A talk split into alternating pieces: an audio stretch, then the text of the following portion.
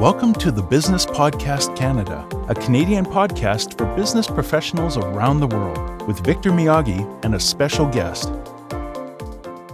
Hello, everyone. Welcome to this episode of the Business Podcast Canada. In today's episode, we'll be talking about recent HR trends as well as how to grow your LinkedIn network and influence. We'll go from job postings showing salaries to having so many connections that LinkedIn won't let you have anymore. My name is Victor, and today I don't have Robin with me. Unfortunately, she is busy learning the ropes of a brand new role. However, I do have a very special guest with me today, Charlie Saffro. Charlie is the founder and president of CS Recruiting, the top supply chain, logistics, and recruitment firm since 2010.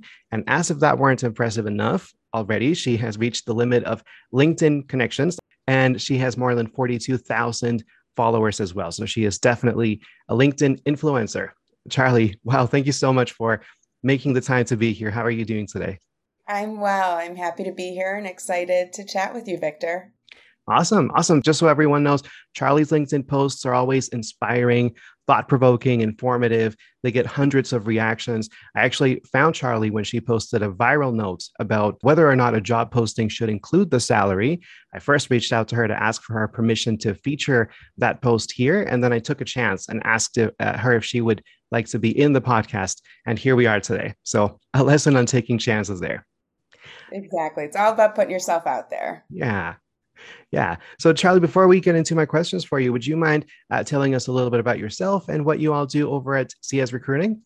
Absolutely. So, as you mentioned with your kind intro, my name is Charlie Saffro. I am the founder and now president of CS Recruiting.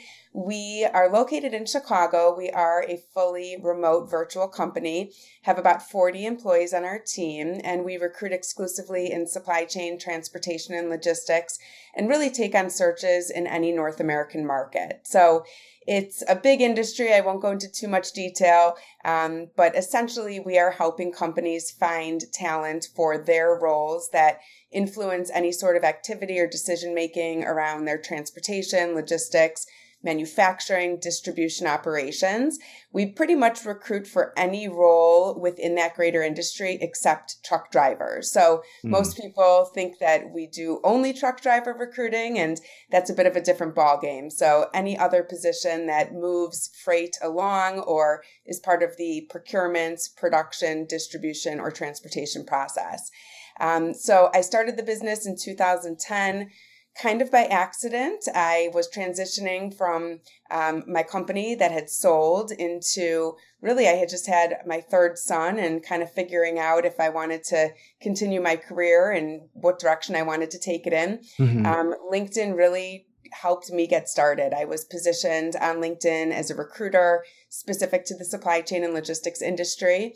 And as we all know how it works, one connection led to another and to another. And um, I started getting inquiries about doing some freelance recruiting projects, and mm. um, it was my space, it was my passion. So took on a couple searches, and then before I knew it, I I had a book of business and a client portfolio, and um, it was time to make it official. So um, at that point, I worked about one year, I'd say, as a, a one woman show where I kind of did it all. And then it was time to start hiring. So it's been an adventure. Um, but I would say one of the, the things that really has helped me along is being a business owner, having my own team, dealing with our own recruiting issues allows me to really serve our clients um, because I'm in it with them and I can, you know, really mm-hmm. lead by example and understand some of what they're experiencing. So I try and apply a lot of what I learn from our clients and candidates to our business. And I try and apply a lot of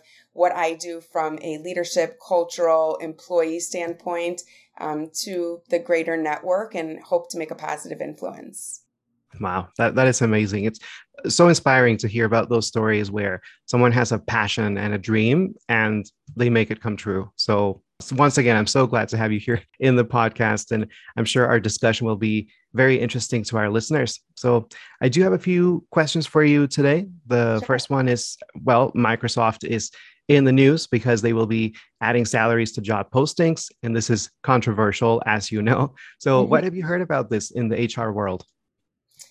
It is controversial and there is a lot of hype around this topic. So, I had posted something several weeks ago, and that's kind of how we got connected. I think mm-hmm. that post today has close to 2 million views, and it was a very simple post just a yes or no should salaries be included on job descriptions. Mm-hmm. It's a touchy subject for a lot of reasons, and I try to reserve my opinion um, when I'm putting public information out there. And I'm happy to share my opinion because I think most recruiters would agree with me and the the struggle is as recruiters we are constantly networking we are constantly looking to connect and engage with industry talent.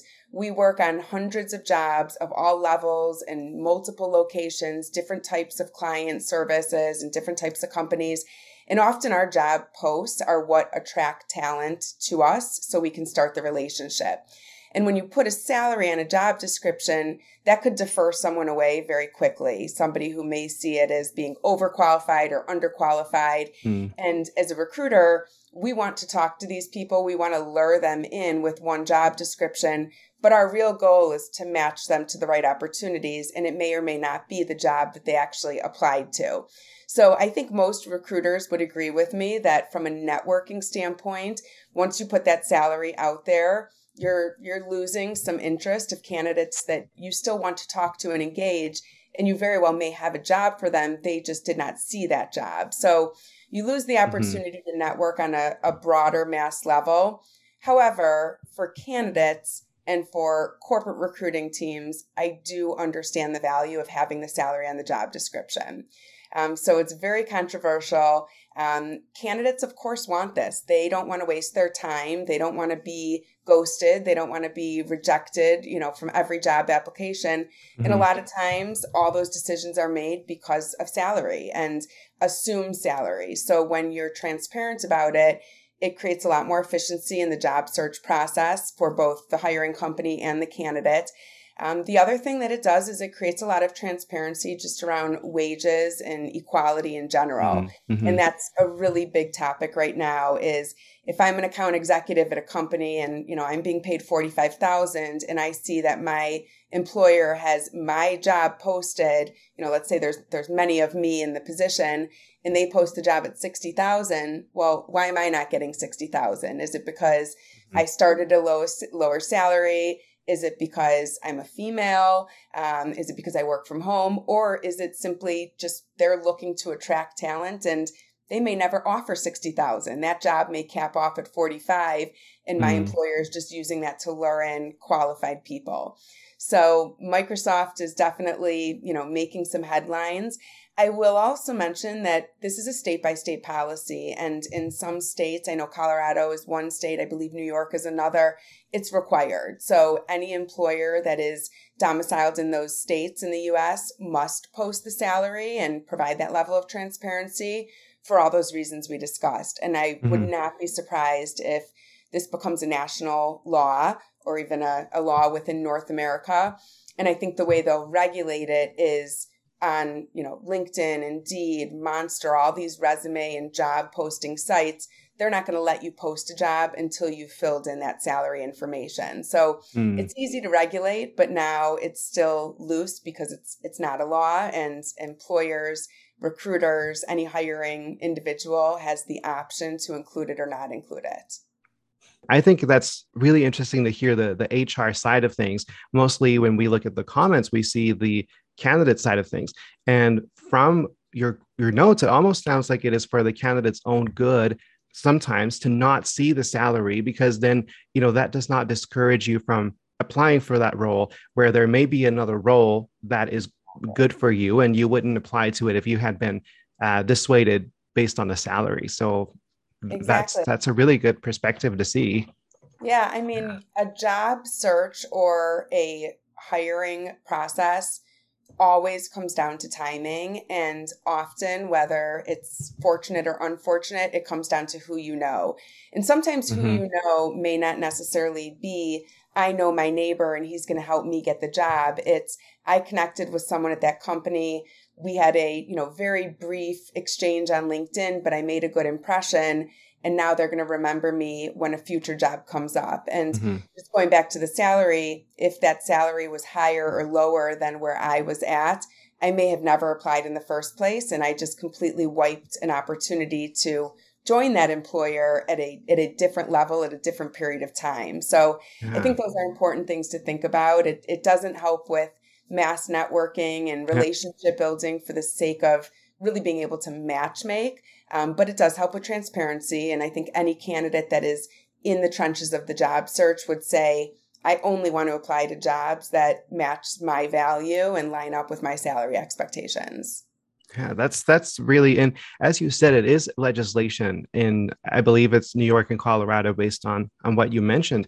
So what would you think is the the solution here? Because we we there are pros and cons to having the salary listed and not having it listed so do you think like a, a, range would be the best solution there or what would you think is the the best solution if everyone is forced to show a salary in job postings yeah if you look at you know any post on linkedin on this topic and you scroll through the comments you are going to see the wide spectrum of opinions and mm-hmm. so I think where I stand on this topic is not everyone is ever going to be happy. You are mm-hmm, going to mm-hmm. disappoint mm-hmm. some audience or some, you know, group of people um, if you legislate it or not. And I think the ranges are definitely a solution as long as they're reasonable. Sometimes I'll chuckle when I go through job descriptions and I see that there's a job posted and the range is sixty thousand to three hundred thousand dollars, and it's like, well, which is it? And mm-hmm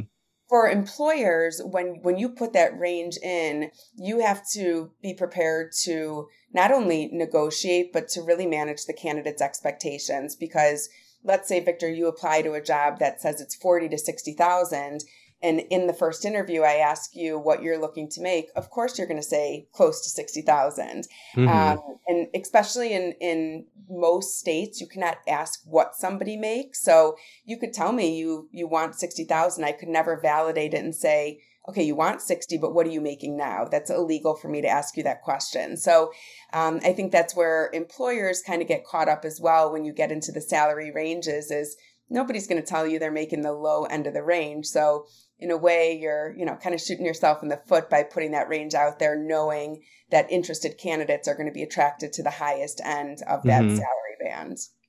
Absolutely. Wow so sounds like a slippery slope uh, for it sure. Is. it is now that microsoft as you said is in the in the headlines and of course i think also i did know about new york i didn't know about colorado but that also definitely was in the news do you think more companies will be adopting this new practice going forward? In other words, how what have you heard about how this has been received by other companies? Are they looking into it and saying, "Oh yeah, we should do this," or have most companies been resistant to doing something like this? I think you know if it if it becomes a law, it's a law, and mm-hmm. nobody will have a choice. Anyone who posts a job description is going to follow the rules. But I think it's also very dependent on the state of the market, and so in the ca- last couple weeks, I mean, we are starting to hear about more and more layoffs. Mm-hmm. I still believe it's very much a candidate's hiring market. So the employee, the job seeker has control. There are more jobs out there than there are qualified, available, interested people. And so in those situations, companies really have to weigh the pros and cons. And um, if it's a candidate's market and they know that the company needs them more than they need the company, putting the job, uh, the salary on there is going to, you know, psychologically, it's going to make a big difference in terms of the number of applicants you get. Mm-hmm. So, my guess is while it's still loose and discretionary, that employers are using that, you know, mindfully and they're being strategic about jobs and, and they may be very different they may have 10 jobs posted some jobs will list the salary because they want to weed out the over and underqualified people some jobs may not list a salary because they really need to fill this position and they're willing to look at every and any resume that comes their way. Mm. um, so there's there's a lot of strategy behind it in today's market where it's still the employer's choice. That sounds good. Now, the main opposers to having salaries and job postings, based on what I see on LinkedIn comments, seem to be people who wish to have their sa- their own salary remain private so they don't want others to see how much they are making. So what would you say to them that's an interesting question because i think you know, very rarely will you see a job posting with an exact salary. Um, and a lot of times it's, you know, the, the salary that someone is at has so many different variables. Now, if, if you are hired at an entry level and you're six months into your job and the job pays forty to $60,000, I don't really know where you're at. You're somewhere between that range if I wanted to, if I cared enough to, to investigate. Um, mm-hmm. But it's, it's not unreasonable for a client to also change the requirements and say, you know, this is an account executive position. We have hired entry level people and we pay them on the lower side of the range. And now we want more senior people. It's still the same title. It's still the same job description, but we're going to post it at 60,000 because we want to catch people with two or three years of experience. And mm-hmm. that's where you as a current employee have to just have, you know, self awareness and recognize like it's not you being cheated it's really being paid your value. And if somebody does come in with more experience, more tenure, different education, different certifications, you, you may be in the exact same position and, and have different salaries. So um, I think people are more concerned about like the comparing and is this person making more than me or do I, you know, do I do I feel like I'm being compensated unfairly now that I see what my company puts out there mm-hmm. more so than, you know, I'm not getting a hold of your W2 and a salary is a salary. So there's there's a lot more to it, especially in commission based jobs. I mean, I, I may make the assumption that because I see a job that pays $40,000 posted and that's your title, I may assume you make 40,000 when in reality you're bringing in, you know, $200,000 all in because you have an incentive package. So um, mm-hmm. most of these jobs will always default to the base salary. Um, creative employers can usually, you know, finagle it a little. And if they're smart about it, they may post the total earning potential but it's mm. again it's potential. It's not what you're guaranteed. For sure. So i think definitely this could be we could talk even more about uh, this particular uh, subject on salaries on job postings but speaking of which you know we have salaries on job postings remote work as a must have for some candidates, job hopping being acceptable, and even four day weeks. So it seems as if the business world is evolving pretty quickly. So, what has been the most interesting recent change for you when it comes to this HR and benefits and candidates world? Yeah, I mean, I am always someone who tries to find the silver lining. And the pandemic was a dark time for everyone. And it was something that we all went through together. But the silver lining is it really did change the way that companies lead, the way companies treat their employees, mm-hmm. and the way employees manage their own careers. And I, I think it's added a tremendous amount of value. I think back maybe five years ago, I was at a conference and I did a presentation specifically about hiring um, millennials. And there were a lot of questions and comments about millennials being entitled and who do these kids think they are being able to work from their couch and wear ripped jeans to work and you know want flexible working hours and unlimited PTO days and I I laugh because that is the reality of the workforce today. And it's not so much that the millennials made it happen, but what the millennials were asking for and, and people thought they were, you know, feeling entitled for is actually what we all deserve. And so it was the pandemic, it was the, you know, shift of the supply demand balance in the workforce that truly forced companies to loosen their requirements. And at the end of the day, what we have seen is that yes, money drives your career and everyone works. 99% of people work for money. Um, if we all had, you know, the same amount of money in our bank and didn't have to work, would we? Uh, you know, everyone would have a different opinion there. Um, mm-hmm. But at the end of the day, people are switching jobs right now for reasons other than money. And in the past year, we have seen more candidates make lateral moves, more candidates take the same salary at a new employer because they value other intangibles more than just the money. And those mm-hmm. intangibles are some of the things you mentioned, you know, having the flexibility to work remote, um, having, you know, unlimited PTO days or flexible hours. personally, I think it all comes down to trust, and employees want to feel trusted. When you feel trusted, you're empowered. When you're empowered, you're happier. When you're happier, you're more productive. So if you hire the right people and you put the right systems in place, I, I truly believe it's a cycle and it it all adds up in a very positive way. But um, it's not so much about, you know, like free pizza and kegs in the kitchen at, at your mm-hmm. office anymore. It's about the quality of life and just leading with respect and treating people like humans as we deserve.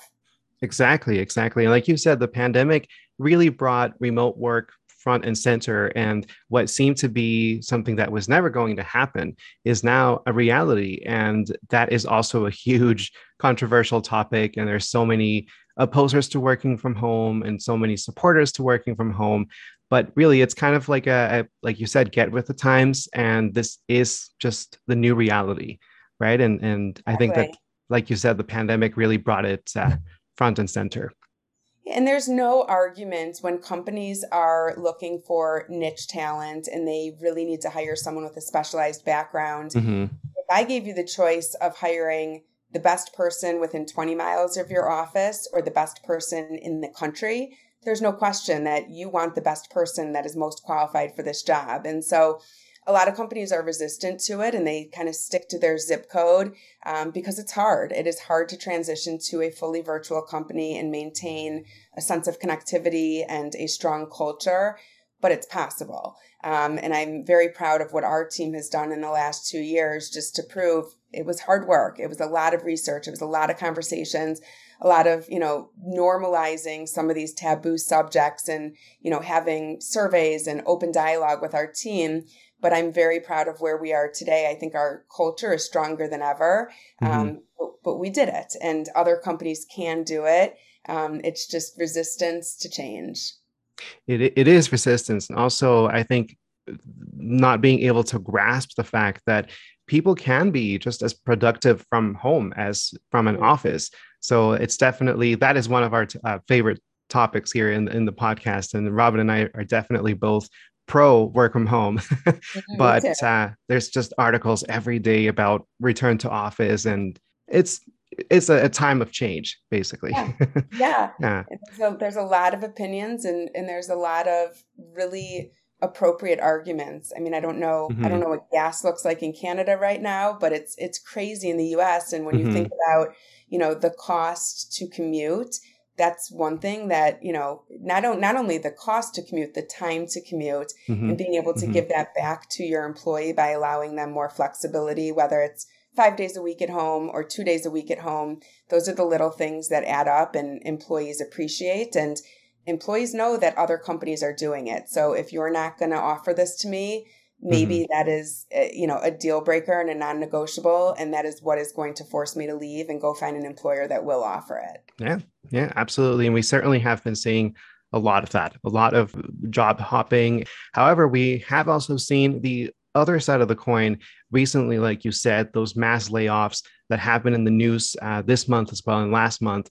And this has actually led some people who were looking for new opportunities to have second thoughts about job hopping in this climate. So, what would you say to them? It's now a bad time to be looking for new opportunities? The market is still yielding a higher demand than supply. So, I do think that you have to be your own advocate in your job search and in your career. And if there is something that is unsettling, um, and and you have reason to believe that another employer could satisfy that or make you more connected to your work, make you feel more fulfilled, provide a better culture, provide better growth opportunity. This is your time to put yourself out there and look. However, I will say that there are some really crazy statistics right now of people who have made moves in the last year that regret it. Um, and it's a very high number. I don't have it off the top of my head, but it shocked me. Um, the mm-hmm. Muse website reported something a couple weeks ago in a survey, and I think it was like 56% of the people who had changed jobs in the last two years felt bamboozled. Um, so they thought the grass was greener. They, you know, thought that they could come up with this checklist of what they needed from their employer. And when their mm-hmm. employer didn't give it to them, they were lured in somewhere else and it was not what they expected. So I would say proceed with caution. There are good jobs out there. Companies are hiring. If it's your time to move, it's it's a good thing to pursue right now but it's really up to you as the advocate of your own career to ask the right questions in the interview, do the right research, make sure you really understand the position, the potential, the culture, you know, and just the integrity of that company. Um, because there's probably no worse feeling than accepting a job and knowing on day one or in week one that you made a mistake. Absolutely. And I, I did see that article. It was also in the news here in, in Canada. And it, uh, mm-hmm. Like you said, the percentage is very high. So what the one that I'm looking at is from The Guardian, and it is 72% wow. from a group of uh, 2,500 workers. So that's very high. Yeah. Um, so definitely good advice is, you know, you're your, your own advocate and really look into why you're looking to make the change and if the company that you're looking at is the correct uh, decision for you so yeah yeah I, there's actually there was a an article in my LinkedIn news feed today that was talking about boomerang employees. So a boomerang employee mm. is somebody who returns back to an employer after they leave and discover mm-hmm. that the grass isn't greener and um, that there's a huge uptick in boomerang employees. So um, we have also seen a huge uptick, and it's it's disappointing because it, it does hurt our business, but in accepted counteroffers. So mm. these are candidates that go to resign. Usually they accept another company's offer. Mm-hmm. Um, they go to resign, and then they are countered to stay. They you know get an increase. They get a title bump. They get more responsibility and it's unfortunate that that's what it takes for their employer to express their gratitude and make them feel worthy. Like I have to threaten mm-hmm. you that I'm mm-hmm. leaving mm-hmm. and I found something better to get what I really need to stay here. So we're seeing a lot of that. And then we're also seeing um, a lot of people going back to their old employers. And so, I mean, my, my best advice always is try not to burn that bridge. If you do leave a company, be honest with them as why you're leaving. Mm-hmm. Um, I could tell you, you know, at our company, we've had I think we've had four boomerang instances where we've hi- rehired a former employee that came back to us with you know different different time gaps after they left. But there's nothing that makes me happier when i realize that you know we we parted ways amicably. We set them out there and and hoped for the best for them. And they came back realizing that they had something good and the grass mm-hmm. was not greener. Yeah really amazing feedback um, to like you said, always make sure that that bridge is still there. Leave the door open just in case you are one of these 72% of uh, the folks who make a change and then they regret it. You always know that you can go back if uh, if if you know that bridge is still there. So definitely good good advice there. Um, okay, so now let's uh, pivot over to your status as a LinkedIn influencer. So, what would you recommend to someone who is looking to grow their network? There's a couple things uh, that will help you grow your network on LinkedIn. So, first and foremost, you have to have a network and then you can really deliver to your network. So, if you are just joining LinkedIn or just starting to build your network and connection base, it's pretty easy to get started. Like, think of your colleagues, think of your clients, think of your colleagues in your last job, think of your neighbors, and you just go from there. And LinkedIn makes it very easy. If I connect with you now, it will suggest your connections to me. And that's a, a great way to introduce myself as I see that we're both connected to Victor and we play in the same space. So it'd be great to, you know, see if there's synergies for us. Um, so building your network, LinkedIn recently added restrictions to your connection limit. So back in the day, you could connect with as many people you wanted to, and it was their discretion to accept it or not. I think mm. now you can get a you could do a hundred connection requests a week. Not to say that you couldn't receive more, um, so you can gain more than a hundred new connections a week, but you can only send out a hundred requests. Mm-hmm. Um, the other way to do it is through followers, and the difference in followers on LinkedIn is that we can follow each other, but we're not going to show up as first connections, and that will limit my ability to network with your network. But once you surpass 30,000 connections, um, you have no choice but to move into that follower space. So I've I've made do with it. I've never really understood why LinkedIn capped the connections on a, mm-hmm. you know, a networking platform. It's very counterintuitive. Mm-hmm. Um, and I do understand the spam and people don't want to be, you know, harassed and sold um, every time they open an email. But when I think of my network, even my 30,000 connections, I will I will say that they're all relevant. They all play in my industry. They all play in locations where we do business. Do I know 30,000 people? Absolutely not. But this is how I will get to know them is by leveraging the connections and the connections to the connections and so on.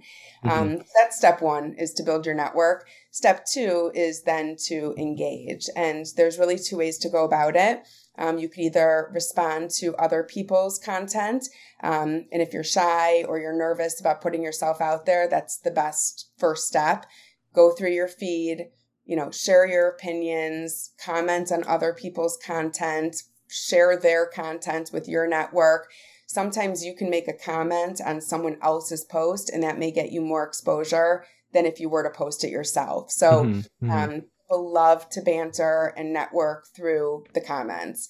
Um, and then the second step, and this requires, you know, more thoughtfulness and more planning, but to share your content and to have um, an audience that you're speaking to consistently, a set of messages that you you really stick to, and put yourself out there. And there's so many ways to share content, so many different types of content to share. Mm-hmm. And there's still, with all of the LinkedIn users, only 2% of the profiles are actually sharing content right now. So while it feels like wow. your feed may be, yeah, really saturated and there's, you know, so many different conversations going on, it's a very small percentage of their total user base that's actually putting content out there on a regular basis. Wow. Yeah, I did not know that. That's uh, that's pretty crazy because yeah. yeah. like you said, I go into LinkedIn and I always have new things to see, but it's that's crazy. That's only two percent. Um, yeah, speaking of opportunity, uh, it, yeah, definitely. So speaking of, you know, creating your own content. So, um, do you have any tips for our listeners on how to have their LinkedIn posts reach larger audiences? So when they do start creating their own content, how would you recommend that they get the content seen? Yeah, it's it's all about speaking to your audience. So as you are building your connection base, be mindful of who you're adding. Are you adding executives? Are you adding peers? Are you adding people that you want to sell your product or service to? And then speak to them. And in my audience, there's there's different types of people in my audience, and I'm very aware of that. So my content flows and there's some days where I'm speaking to the candidates and the job seekers and you know helping provide them with advice or empathize with them in their search and other days i'm speaking to leaders and usually all audiences receive the message and will engage in some way so consistency knowing your audience the other thing that i'll say and this is it's discouraging but it's it's the truth is the posts that perform the best on linkedin have to appeal to the mass public. So that salary post that we were talking about, it's so basic. It, it, it's you know it's not one that I poured my heart out or I you know was vulnerable or I put a ton of thought into mm-hmm. actually writing the content and how I wanted to position it. It's an image that literally says should salaries be on job description postings, yes mm-hmm. or no those are the ones that go viral. So when you can appeal to, you know, the masses, I had another post um, that was a poll a year ago or so that was, "What time do you wake up?" It's such a simple question, and every single person can answer it. It's like mm-hmm. I don't mm-hmm. care if you're, you know, young or old. I don't care what industry you're in, what profession you're in. We all wake up and we all want to weigh in and share our rationale. So um, my advice is to talk about what you're passionate about, speak to your audience don't be discouraged if those posts where you do get vulnerable and, and really be strategic and mindful of what you're putting out there, they may not get the best engagement. But if you can kind of buffer that with posts that will appeal to the masses, that's how your mm-hmm. your unique content is going to be seen and engaged. And if it if it hits one person and that person is influenced, then you did your job that day. Absolutely. Absolutely. Okay. And lastly, any closing thoughts or advice for our listeners who may be looking for work at this time? Anything that we additional from what we've already discussed throughout this episode? Yeah. I mean, I would say there technology out there really makes it easy for us these days. When I first started recruiting, it was Craigslist, it was classified ads. Um, so mm-hmm. take advantage of the technology. You can search for jobs, you can put filters on and really customize your search. You can set up alerts. So um, that will always be the best avenue is applying to jobs you know, finding a recruiter, I don't think most people realize that recruiting is a free service to the job seeker. So it is the companies that hire recruiters that ultimately pay them for bringing talent their way. So align yourself with a recruiter in your industry. Um, make sure you choose the right recruiter, and you can work with multiple recruiters, but um, someone who represents companies that you want to work for and is working on the type of jobs that in, interest you. And then lastly, keep in mind that it's all about timing and who you know. So never stop mm-hmm. networking, never stop being curious. Um, don't be afraid to put yourself out there because nobody cares more about your job search than you do. And if, if you're not going to take it into your own hands, you're probably going to stay where you're at. Absolutely, and it's it's so valuable um, to talk about recruiters since most I think most people probably go about their job search by themselves and they go and apply and they look for jobs. But like you said, recruiters are out there and they are a free service, so definitely good to find a recruiter that you can work with and that will be again absolutely free. So great, great advice again. Yeah. Yeah, amazing. Well, that wraps up our conversation with Charlie. What great information. I, I certainly hope all of this was interesting and helpful to anyone listening. And Charlie, thank you so much again for joining me today. This was awesome. Thanks, Victor. It was a pleasure. Excellent. Well, to our audience, thank you so much for listening to the Business Podcast Canada. If you'd like to reach out to us, our email is contact at businesspodcast.ca, or you can also message us through LinkedIn if you prefer. Thank you all again. Until next time. Thank you for listening to this episode of the Business Podcast Canada. If you'd like to contact the podcast, please reach out to contact at businesspodcast.ca. You can also find us on LinkedIn at linkedin.com slash company slash business podcast Canada. Until next time.